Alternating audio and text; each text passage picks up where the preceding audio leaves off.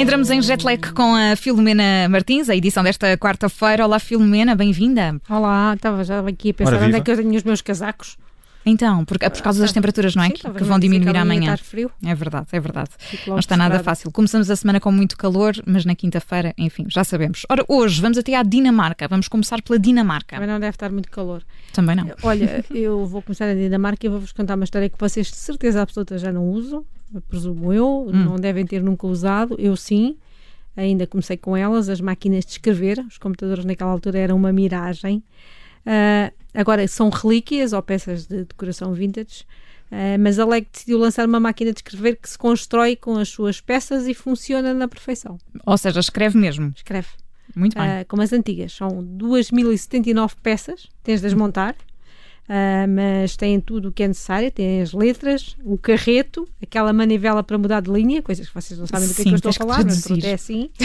Ah, foi tudo ideia de um britânico, um grande fã da Lego, que participou num concurso de ideias da empresa, enviou o desenho e foi o mais votado, votaram 10 mil pessoas nele, ah, e diz que ele diz que se inspirou quando comprou uma máquina antiga, ficou eh, muito sensibilizado com a máquina, quis fazer uma igual. A máquina vai ser posta à venda nos Estados Unidos por 200 dólares, serão mais ou menos 165 euros por cá, e ele vai receber uma porcentagem por cada venda. Portanto, Olha, máquina é bonita, justo. é bonitinha, pode ser que eu compre uma. E por acaso fica era menina também para minha- comprar uma destas Da que eu minha, gosto da minha verdadeira, da minha primeira. Tão bom, tão bom. Ora bem, vamos passar da Dinamarca para, para a França. Vamos parar em Paris. É, é, é o mesmo fuso horário, a história é diferente e é bem mais preocupante, porque era um dos segredos do Louvre que só agora foi revelado, ainda há segredos no Louvre. Hum. O, o Museu Francês esconde um tapete nazi de 30 metros quadrados, é bem grande, que tem uma águia heráldica, tem adornada com uma cruz suástica, as iniciais do Adolf Hitler, portanto o A e o H, e uma situação do Mein Kampf, tudo eh, tecido com 3,5 kg de ouro. Hum, como assim? Desculpa. 3,5 kg de, de... É, é de ouro? exatamente isso. Ok. Sabe-se muito pouco ainda. Ahm, é- este tapete estaria num ponto de coleta do Exército dos Estados Unidos em Munique, onde se reuniram obras desviadas durante a guerra. É de lã e seda e é tecido exatamente com fios de ouro, com esta quantidade toda. Não há nenhum documento sobre esta tapeçaria eh, que diga de onde é que veio o ouro. Pensa-se que será, obviamente, joias confiscadas eh, de judeus deportados para campos de concentração. Eh, a data de, de criação que está no tapete é 1942, ano em que os líderes nazis decretaram a solução final, aquela linda dec- decreto onde decidiram exterminar toda, toda a população judaica da Europa.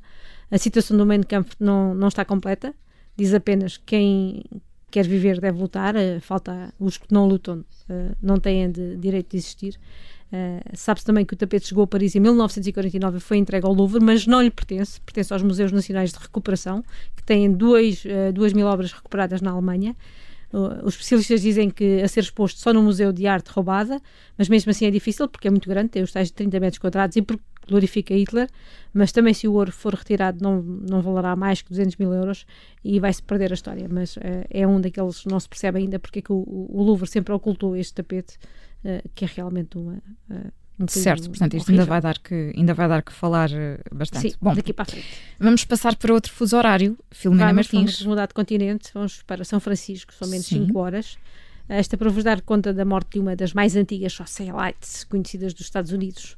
A senhora chamava-se Anne Russell Miller, morreu esta segunda-feira com 92 anos. Mas o mais curioso da sua história é que esta milionária aristocrata de São Francisco, depois de 10 filhos e anos de festas, luxos e extravagâncias, passou o último terço da vida num convento em total clausura. Então, mas porque estava arrependida da vida que teve, não sei. Pá, não, para provavelmente, mas não sei. Ela já nasceu na alta sociedade, era mesmo daquelas senhoras eh, muito aristocratas, cresceu entre festas, viagens de iates pelo Mediterrâneo, ah, muitos excessos mesmo. Era filha do presidente da Southern Pacific Railroad, Portanto, uma menina com dote. exatamente. E casou também, para tu, para, tu, para veres, não é? Casou com, como deve de ser, aos 20 anos, com outro rico herdeiro de uma empresa de gás e eletricidade. Portanto, tudo bem. Combinaram depois a Dolce Vita com a filantropia. Ela chegou a estar na direção de 22 associações de beneficência. Assim, bonito, não é? Tudo simpático. Ah, mas também tinha uma coleção de sapatos que eu diria que fariam inveja a Imelda Marcos. Ah, era amiga pessoal da Nancy Reagan, estava nas festas todas de alta roda, mas em 1989, cinco anos depois do marido ter, eh, ter morrido, ela decidiu deixar tudo para trás e numa última festa, mas uma festa a sério, não é? com 800 pessoas, decidiu despir o vestido de luxo que trazia, vestiu de monja. Ok. E anunciou que ia dedicar-se ao recolhimento, à contemplação cristã. Foi para um convento carmelita em Illinois. Uh, a família só podia falar com ela naquele locutório do convento, aquela janelinha com uma rede, e a partir daí nunca mais. Pronto, se gozou o suficiente, não é? Social, não? E depois Até- achou que, que tinha É sempre assim. algum recolhimento depois disso. Hoje temos É. alguma música, Filomena? Vamos passar. Acho que ali a Inês escolheu alguma coisa simpática. De Rita então, Franklin? Foi uma escolha que eu lhe pedi. Muito bem. Ai, começa bem. Muito bem, vamos fechar o jet lag de hoje. Amanhã temos encontro marcado novamente com a Filomena Martins para mais um jet lag. Filomena, obrigada. Até amanhã. Até amanhã.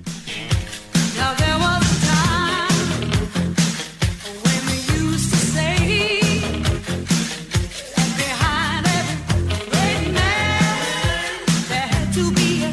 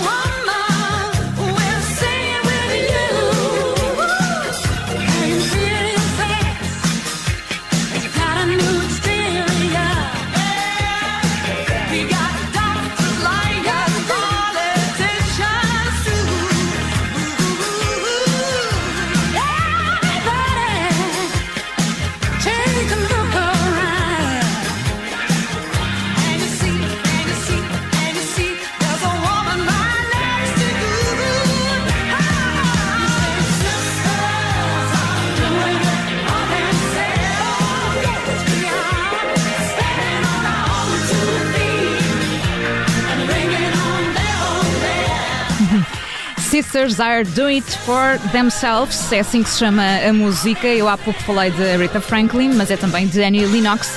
Juntas formavam o duo Eurorhythmics. De quem é esta música, não é? Com que terminamos o jet lag de hoje, da Filomena Martins. Amanhã voltamos a viajar pelo mundo do insólito. É sempre quando faltam 10 minutos para as 6.